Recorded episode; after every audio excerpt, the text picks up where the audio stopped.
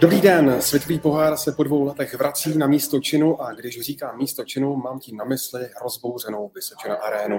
Právě nové město na Moravě jednoznačně patří vedle Oberhofu a Rupoldingu mezi pašty biatlonu a doufejme, že nejinak tomu bude i tentokrát. Jak jsou na to Markéta Davidová a Michal Kričmář? Budou dále překvapovat Tereza Boborníková s Tomášem Mikiskou a jak se na velkou akci chystá Česká televize? Nejenom o tom si budu v Biathlon Focus podcastu v příštích minutách povídat s reportérem a moderátorem ČT Sport Petrem Kubáskem. Petře, ahoj. Hezké čtvrteční odpoledne. A je tu s námi taky Hinek Roleček z webu ČT Sport.cz. Ahoj, Hinku. Ahoj, krásné odpoledne. A od mikrofonu zdraví a příjemný poslech přeje Ondřej Nováček. Petře, pro ČT Sport sedmý díl světového poháru v téhle sezóně rovná jedna z největších akcí, kterou v tomhle roce chystá, tak pověz prosím na úvod, na co všechno se vlastně kromě těch samotných závodů eh, mohou diváci v přímých přenosech eh, těšit.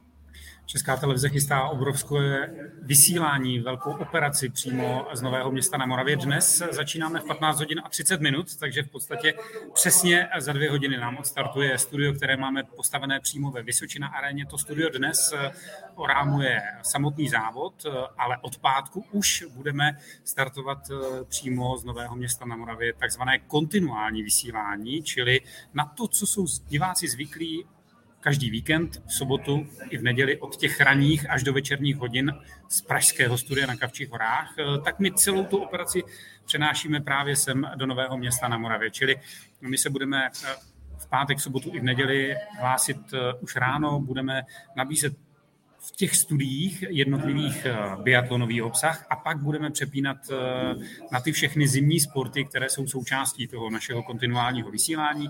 Eh, máme připravené novinky, samozřejmě některé z nich prozradím, některé ne, ale tou možná nejzásadnější je, že ten náš tým expertů pro tento světový pohár v Novém městě na Moravě v Česku rozšířili eh, dva bývalí reprezentanti. Ondřej Moravec, eh, ten bude součástí eh, od čtvrtka až do neděle a od pátku do neděle bude součástí týmu České televize i Gabriela Soukalova.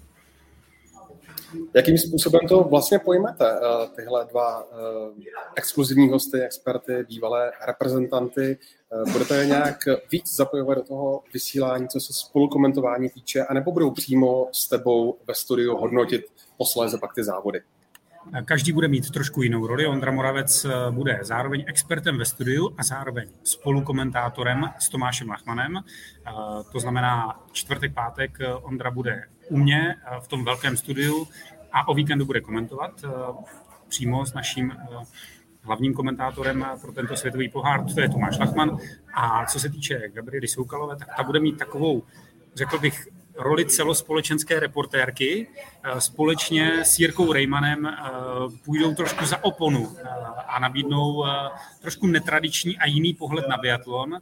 A myslím si, že to je role, která by mohla svědčit.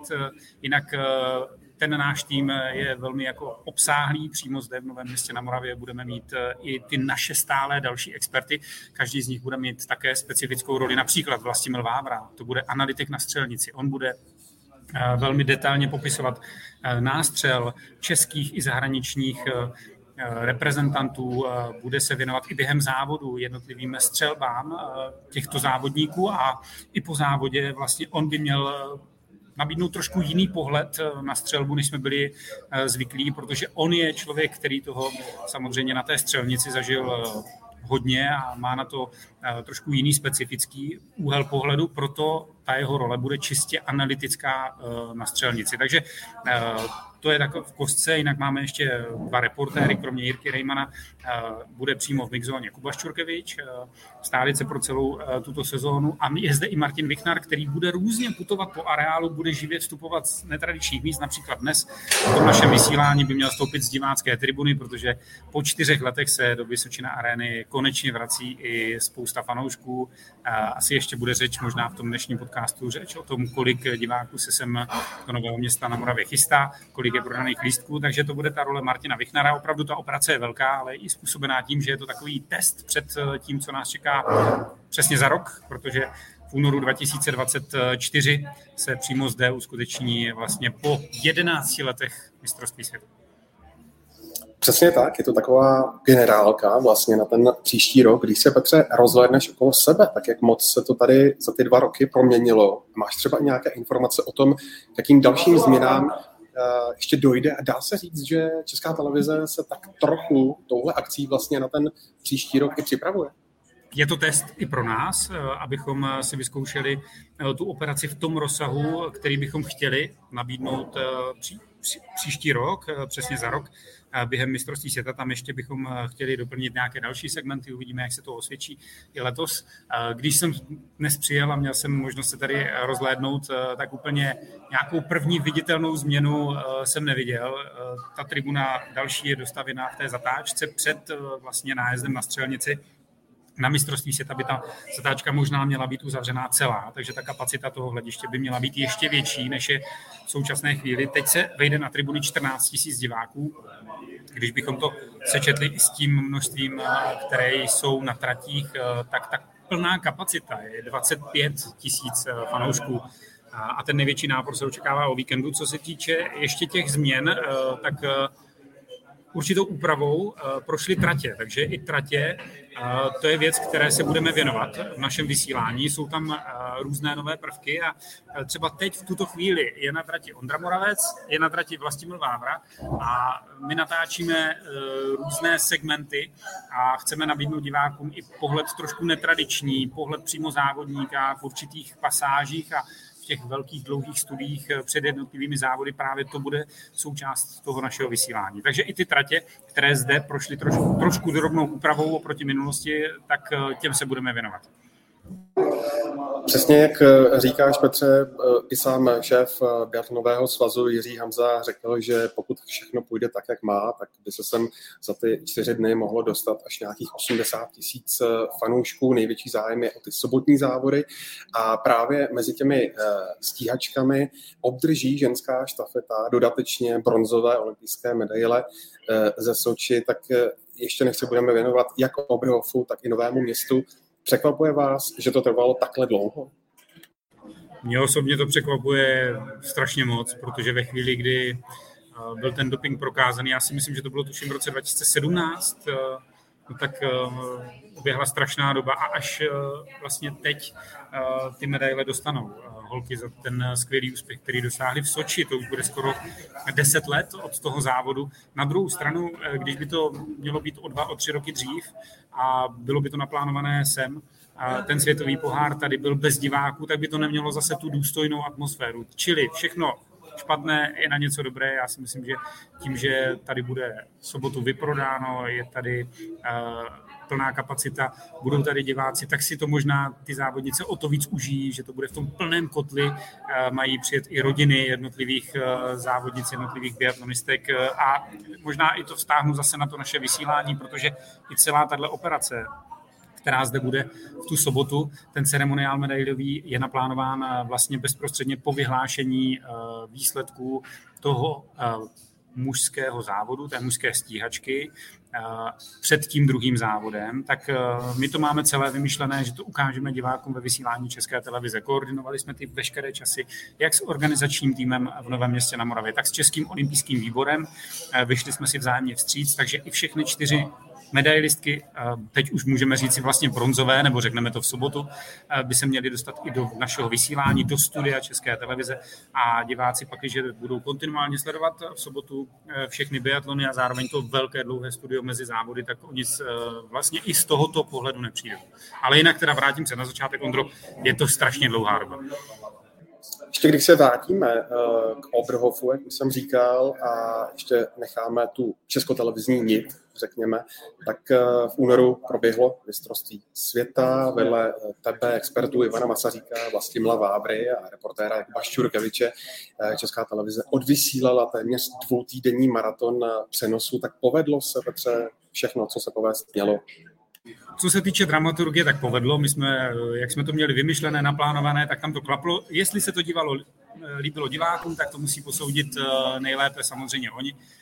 Ta zpětná vazba byla pozitivní směrem k nám, ale tak, jak jsme tu operaci vymysleli, tak jsem rád, že se to povedlo odvysílat. I s ohledem na to, že vlastně jsme tam měli tak, takové provizorní studio, které nebylo takové to obrovské, postavené, velké, ale měli jsme ho v mixzóně před závodem, po závodě na střelnici. A to studio nabídlo veškerý ten obsah, co v minulosti, tak i přesto, že to počasí nám úplně tolik eh, nepřálo, protože to studio eh, nebylo kryté, tak eh, nakonec všechny ty prvky, které jsme do toho chtěli zahrnout, tak tam byly. A zároveň to studio z určité části suplovalo to kontinuální vysílání, takže odbavovali jsme i ten maraton jiných přímých přenosů přímo z německého Oberhofu, takže myslím si, že tu operaci a tak jsme to i vyhodnotili v české televizi jako velmi úspěšnou. Hinku, už se dostávám k tobě. Český tým sice v Německu na vytouženou medaili nedosáhl, ale hned několik výborných výsledků by se tam bez zesporu našlo. Mix štafeta, ta byla na úvod pátá. Štafeta mužů atakovala placku, skvělý závod. Eh, Maxima si vylepšili debitanti Tomáš Mikista, který byl ve vytrvalostním závodu a masáku 14. A nebo ve stíhačce sedmá Tereza Voborníková. A navíc nejlepší individuální výsledek zařídila Markéta Davidová pátým místem závodu s hromadným startem, tak eh, celkově jak to hodnotíš? Už to bylo mnohokrát hodnoceno z mnoha stran. Ehm, bylo eh, řečeno, že je to vlastně velká naděje s, s pohledem do budoucnosti, protože vlastně, jak si vyjmenoval ty, eh, ta, ta pořadí, eh, tak v, co, co do počtu pořadí v elitní desítce, tak se jednalo vlastně o nejúspěšnější šampionát od Hochfeld 2017. A hlavně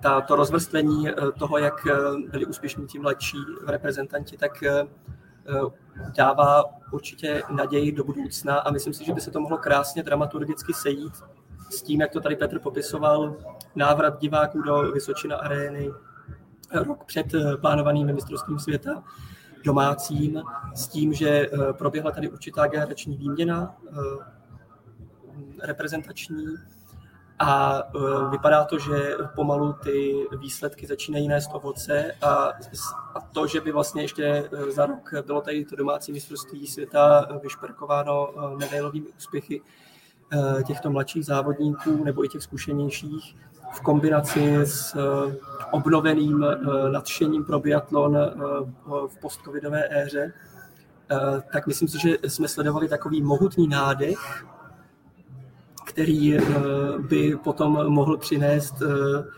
mm, takové to uvolnění a radost eh, příští rok. Mimochodem, Petře, tak mě napadá, já jsem sledoval vlastně i pracovně, vlastně úplně všechno, co si z Oberhofu odvysílal. S kým se ti nejlépe dělá rozhovor? Z českých reprezentantů. Musím říct s Michalem Krčmářem. Ta symbioza s ním je dlouhodobá. Já si pořád vzpomínám na ten velmi emotivní rozhovor v roce 2018 na olympiádě v Jižní Koreji, kdy on získal medaily a v podstatě téměř většinu toho rozhovoru proplakal a e, ten rozhovor měl nějakých pět, šest minut, byl velmi emotivní. A kdykoliv mluvím s tímto českým reprezentantem, tak e, je to velmi upřímné. On zároveň dokáže být e, velmi sebekritický, popisuje ty věci a ten stav věcí tak, jak opravdu reálný je. Můžete se Michala zeptat naprosto otevřeně na cokoliv, ať už to, jsou to liže, jeho osobní život, on na všechno velmi upřímně odpoví a myslím si, že to je jeden ze sportovců, který by mohl přednášet profesionálním sportovcům, jak se rozhovory dělat mají. No a to jsme krásně nahrál takový oslý můstek, protože uh, Michal Kričmář, on byl v Oberhofu v individuálu osmý, ale kromě výkonu ve štafetě se sebou úplně tak spokojený nebyl, tak uh, čemu byste to nejvíc přičítali? Je to uh, velice uh, takové jako z jeho pohledu věřím, že uh, určitě řadu těch závodů hodnotil kladně, že si jako byli vědom toho, že tam podal maximum a že, že se všechno sešlo, to byly ty týmové závody.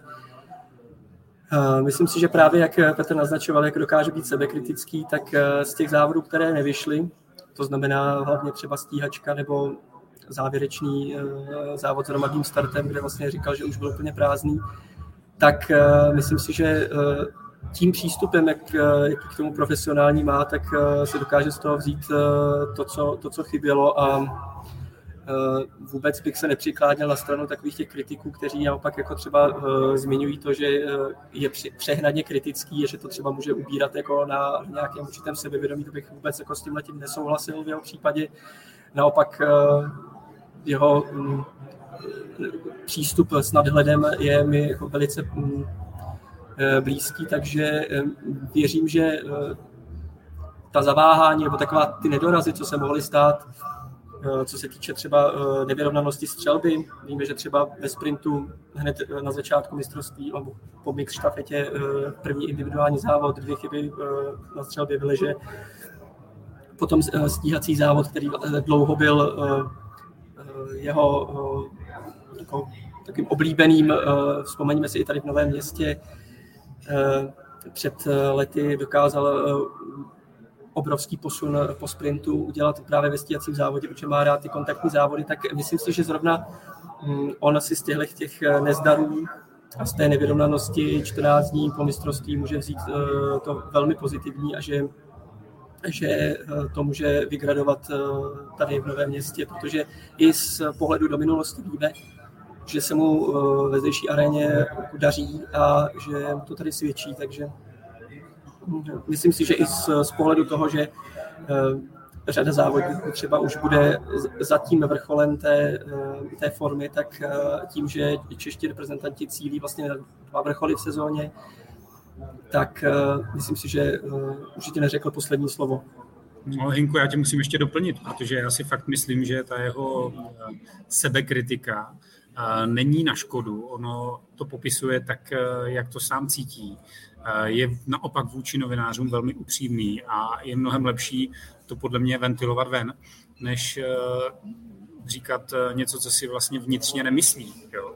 A to, že on eh, nepovažuje třeba desáté místo na mistrovství světa za dobrý výsledek, ukazuje, jak je ambiciozní, jak chce prostě být ještě lepší a sám, když on řekne prostě na nějaké deváté, osmé místo si historie nepamatuje, tak já se mu nedivím, protože uh, opravdu i čeští fanoušci jsou natolik zmlsaní, že si pamatují jenom medaile a najde se spousta těch, kteří výkony českých uh, biatlonistů na mistrovství světa hodnotili třeba negativně, protože to necinklo, ale když se podíváme, kolik umístění bylo do desátého místa, srovnáme to se šampionáty, kde to sice třeba cinklo, ale pak jsme neměli rozhodně tolik výsledků v elitní desítce, tak je to obrovský rozdíl.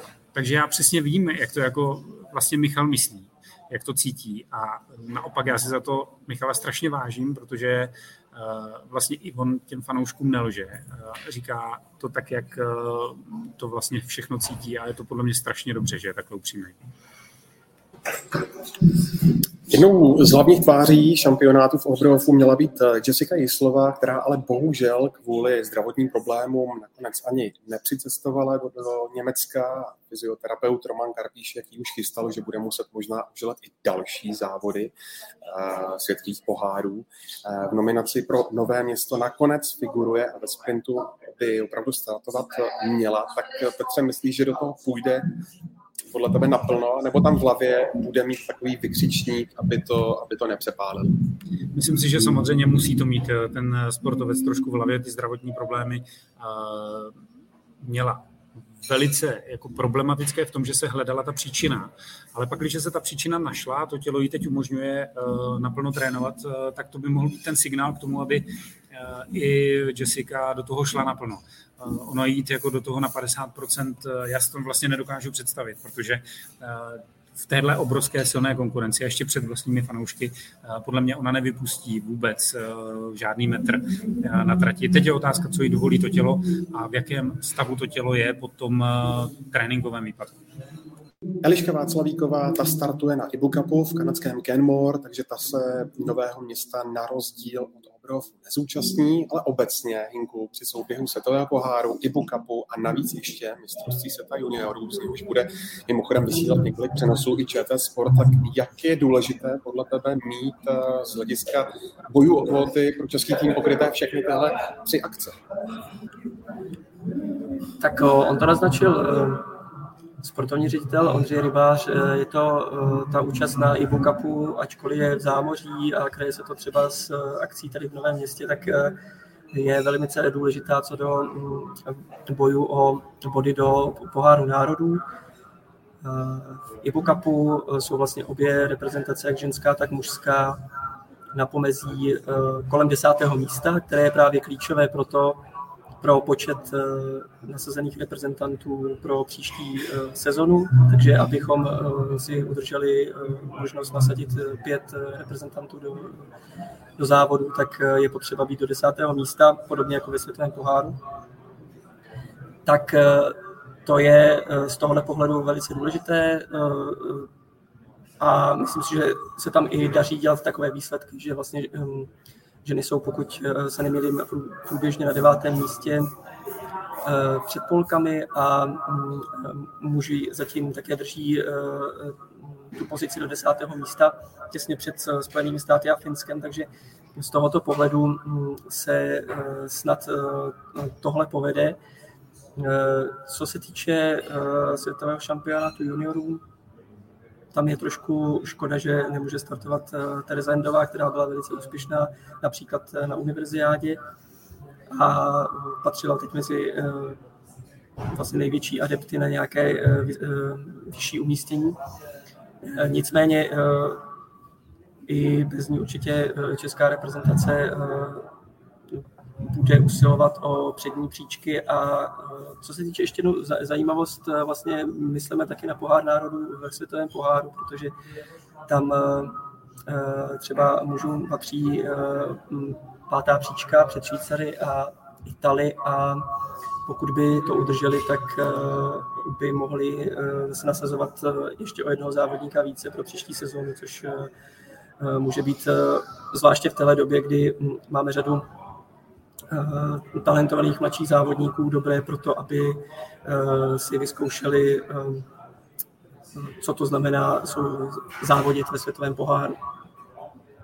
Mimochodem, Petře, co jsi vlastně říkal tomu, jak na mistrovství světa těsně před tím prvním individuálním závodem najednou přišla IBU, Mezinárodní biatlonová unie, s tím, že pro některé státy tu kvotu ještě navýší a, a reprezentace horko těžko dovážely ty reprezentanty do Německa.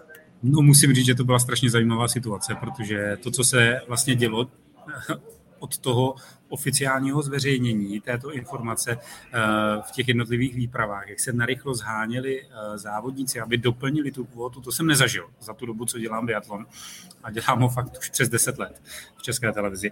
Eh, tam vlastně musíme říci, že nastaly dvě situace. EBU před sezónou vydala jasně daná pravidla a odkazovala se eh, i v tom eh, vyjádření těsně před tím závodem na článek, ve kterém eh, tvrdí, že to jako detailně popisuje, že tato kvota je v platnosti pro daný světový šampionát. Na druhou stranu, vlastně neexistovala žádná výprava, která by si to tímto způsobem správně vyložila. Toto pravidlo, které Mezinárodní biatlonová unie vlastně před sezónou vymyslela a e, všechny výpravy to naprosto skritizovaly. Čili já bych asi v tomto případě spíš e, vinil e, Mezinárodní biatlonovou unii za možná ne úplně přesný výklad pravidel, protože kdyby byl přesný, tak aspoň jedna ta výprava to věděla, třeba by možná na základě těch informací všechny ostatní si to vyložili stejně, ale vlastně neznám nikoho, kdo by byl na tuto situaci dopředu připravený, naopak všechny výpravy povolávali, nebo dostali povolávací rozkaz eh, někteří biatlonisté a teď si vem, kdyby to bylo někde na severu a ti závodníci byli v Česku, tak asi těžko by do 24 hodin tam někdo přijel autem, ale tím, že to byl Oberhof, spousta i severských výprav byla třeba na soustředěních v okolí anebo na závodech eh, nižší kategorie, eh, tak to bylo možné, ale jinak vlastně pak, když by byl světový šampionát někde ve finském Kontiolahti a čeští závodníci by byli v Novém městě, tak do 24 hodin by se rozhodně nedostali eh, do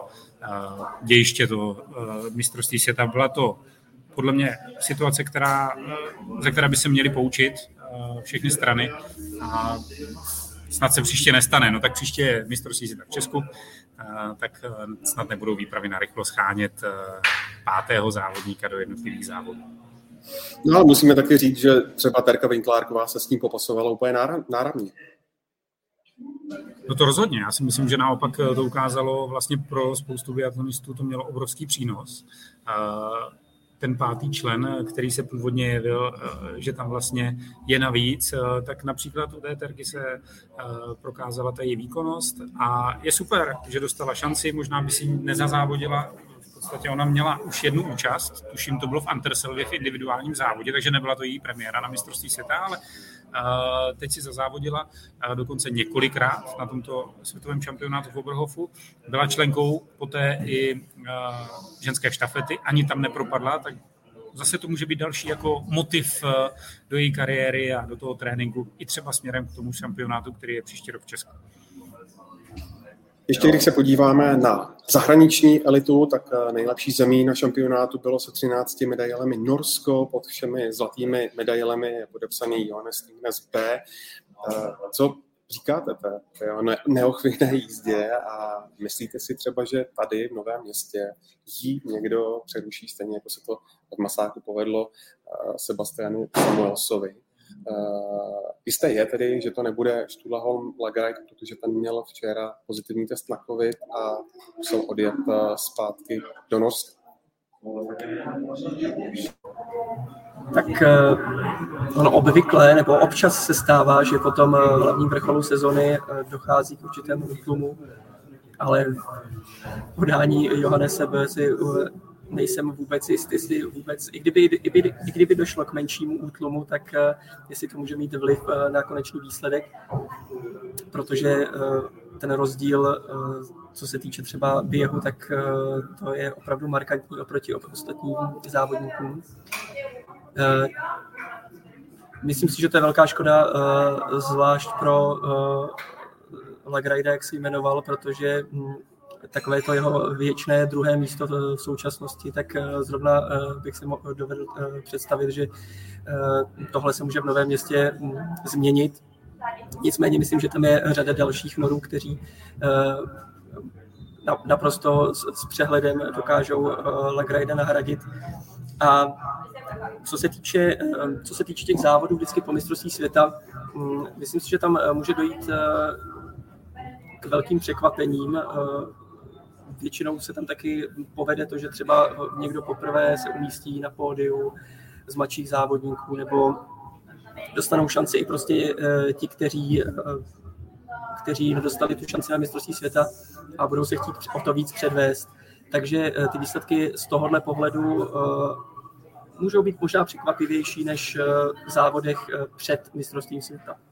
No, to Hinku s tebou souhlasím, to, to tak většinou bývá, že ten první díl světového poháru, který bezprostředně následuje světovému šampionátu, tak skýtá různá uh, zajímavá umístění. Každopádně ještě se zastavím u toho Lagrajda. Tam včera nastala naprosto jako velmi specifická situace, protože, co mi říkal vlastně Tomáš Lachman, který to jako sledoval trošku blíže, tak Lagrajd včera po tréninku dával normálně rozhovory s úsměvem norským žurnalistům a norské televizi a až o pár hodin později přišla ta informace, že je pozitivní na koronavirus.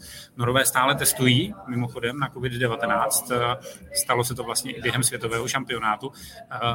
Eh, oni pak eh, to prezentovali, takže už se necítil dobře, ale odtrénoval tu jednotku, pak si test udělal, byl pozitivní. A má to vlastně eh, jeden smutný aspekt směrem k tomu dnešnímu závodu, protože už teď, ještě ten závod nezačal, už můžeme teď, pánové, říci, že Johannes Tingnes B je jistým držitelem malého křišťálového globu za sprint. Letos se uskutečnilo ve světovém poháru pět sprintů. Do toho celkového hodnocení disciplíny se nepočítá mistrovství světa. To je novinka eh, pro letošní, šampi- eh, pro letošní rok. A těch pět sprintů vyhrál Johannes Tingnes B ze sedmi. Ani těch pět sprintů mu zatím nestačilo k tomu, aby byl jistým držitelem malého globu, protože tam byl právě Styrla Holm Lagrajt, který eh, v podstatě mu velmi zdatně sekundoval a stále ho mohl o ten malý globus připravit. Tím, že Lagrajt je teď už možná v Norsku nebo na cestě domů, tak už teď je jisté, že třetí Ponsulo má, má takovou ztrátu na Johannes Tinglese B, má víc než 180 bodů. Že a i kdyby dnes ani v tom dalším sprintu Johannes Tingnes B nebodoval, tak stejně ho nikdo o ten malý křišťálový globus nepřipraví. Je to škoda, byla to taková malá drobná zápletka, eh, kterou by možná dnešní závod eh, rozuzlil. My už ji víme teď dopředu. Eh, vlastně světový pohár v Novém městě přišel o jednu z velkých hvězd současného biatlonu. Musíme se taky pobavit chvíli o dámách, jelikož Obrov se nad mínu po, povedl Aně Ebergové, která získala po vytrvalostním závodě druhé zlato celkově čtvrtou medaili, protože předtím byla druhá ve sprintu a třetí ve štafetě, tak jak hodnotíte to její bravurní načasování formy zrovna v sezóně, kdy laborovala s nemocí a musela třeba i vynechat světový pohár v pokluce? Pro mě to vlastně eh, bylo trochu překvapení a trochu nebylo, jo, protože už z minulosti víme, že eh, to je typ závodnice, která se dokáže eh, připravit na velká, velké šampionáty, olympijské hry a podobně. Takže z tohohle pohledu to byla jistě jedna z adeptek na přední umístění. Na druhou stranu právě ta nemoc, neúčast, ono tam strašně záleží na tom, jak moc to bylo vážné, jaký byl tréninkový výpadek a takhle. To, to potom opravdu eh, se rozhodují, rozhodují maličkosti, ale hm, myslím si, že to je eh, další důkaz toho, prostě, že eh, Hanna Ebergová umí načasovat formu a možná někdy se může zdát, že třeba z počátku sezóny nebo prostě má tam určité výpadky nebo nedaří se jí střelecky a tak dále, ale ono to také často rozhoduje psychika, psychické nastavení, jak, jak, jak s tím umí pracovat s tím eh, tlakem v určitý moment. Myslím, že to je přesně ty závodníci, který se s tím tím vyrovná naprosto, naprosto bravurně.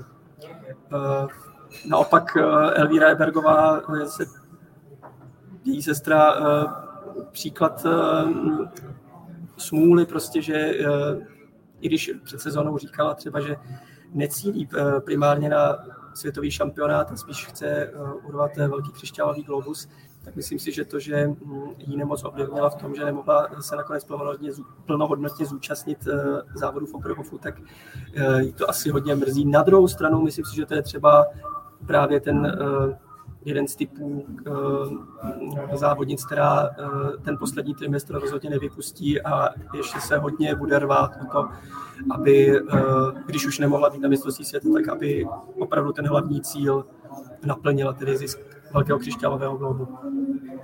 Myslím si, že Haně hodně vlastně v té její kariéře pomáhá právě ta mladší sestra. To je takový hnací motor, protože Elvíra najednou je v celkovém hodnocení před eh, starší eh, sestrou a myslím si, že do tréninku i do té motivace to pro tu Hanu má jako eh, obrovský důležitý vliv. Pro ní není podle mě teď primárně vyhrát velký globus, ale soustředit se na ty velké akce a to se jí daří. Ona to, jak to říkal Hinek, prokázala už v minulosti mnohokrát a teď fakt jako zazářila v Oberhofu. Naopak, můj názor je teď eh, takový, že ten závěrečný trimestr Nové město na Moravě, Estersund a Oslo, bude lepší Alvíra. Tak uvidíme, jaká bude realita. No a mimochodem, když jsme se tady bavili o těch možných eventuálních překvapeních, tak kdo by třeba podle vás mohl tady v Vysočena aréně překvapit? Máte, máte nějaký tip, nějaké jméno? No, mně se líbila Italka Komolova na jako světovém šampionátu. Italky za mě jako velké překvapení. I Auchentalerová, Vírerová, Vitociová, tak eh, bych mohl mluvit eh, v tom eh, ženském pavouku, když to tak řeknu, tak nevím, jestli u Vitociové Vírerové by to rozhodně překvapení nebylo, ale tak, tak tam bych mířil. No a za mě bude překvapení, pokud nevyhraje nikdo z Norů. to si myslím, že a vlastně by to bylo poprvé letos ve sprintech, nebo dnes, eh, kdybychom neviděli norské vítězství v nejkratším mužském závodě. Já si myslím, že by mohli překvapit čeští reprezentanti. No to samozřejmě, to jsem nezmiňoval. Já doufám, že to tak bude. A, a třeba v podání Markéty Davidové by to asi už ani nebylo taky určitě překvapení, ale mm, souhlasím rozhodně s těmi Italy, protože uh, to myslím si, že je do budoucna ještě uh, se určitě máme na co těšit od nich. A mě třeba na mistrovství světa obrovsky překvapil mm, výkon Dmitra Pidručného, který vlastně v podstatě během sezóny jako nezávodil téměř a uh, mohli jsme si vzpomenout skoro na jeho výkony z, z roku 2019 s Estersundu, kde se stal mistrem světa ve stíhačce. To třeba pro mě bylo jedno z největších překvapení, ale um, co se týče toho posledního trimestru, jak už jsem naznačoval, tak uh, Švýcaři se zase můžou dostat do formy. Uh, myslím si, že i Liza Teresa Hauserová v letošní sezóně určitě není spokojená se svými výsledky, takže pokud se srovná se střelbou, ve které dříve dominovala a doplňovala to solidním během, tak myslím si, že pokud, pokud to vyjde ta kombinace obého, dobře, tak myslím, že taky může být vysoko. No a těmi českými výsledky bychom to dnešní vysílání Biathlon Focus podcastu eh, mohli zakončit. Já jenom zrekapituluji, že ode dneška, tedy od čtvrtka, jsou v Novém městě na programu sprinty, stíhačky a smíšené štafety. To vše rozloženo do těch čtyř dnů až do neděle. Počasí by tedy nemělo snad tolik zlobit jako v Oberhofu. Tak pojďte na závěr, kluci, zkusit eh, nadhodit eh, vaše typy. Já vím, že to je ošidné, ale jak by to z českého pohledu mohlo podle vás dopadnout? Tak já si typnu, že dnes uh, Michal Krčmář bude na rozšířeném pódiu. Zítra to stejné zopakuje Markéta Ravidová. No a o víkendu to vyšperkujeme, uh, ještě to vylepšíme v sobotu ve stíhačce. No a já bych si strašně přál, aby konečně českému týmu vyšla smíšená štafeta dvojic, protože to je disciplína, která, kterou to tady bude končit, mimochodem celé v neděli, a která je prostě taková zakletá pro ten český biatlon. Vlastně od té doby, co se ta disciplína koná, tak eh, na světových šampionátech se v ní nedaří. Ve světovém poháru jsme nedokázali prorazit. No, tak uvidíme, eh, třeba se sejde konečně nějaká dvojice, které to klapne. Strašně bych si to přál, když je to v domácím prostředí.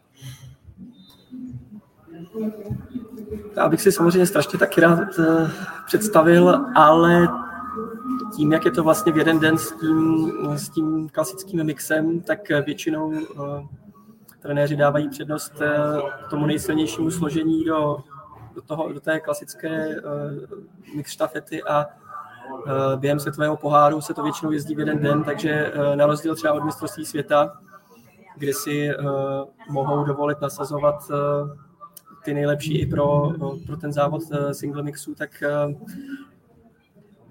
Přál bych si, aby, aby došlo k průlomu, ale obávám se, že eh, vzhledem k tomuhle eh, faktu je to takové složitější v té velké konkurenci, protože některé týmy zase naopak cílí třeba především na tu, na tu single mix štafetu.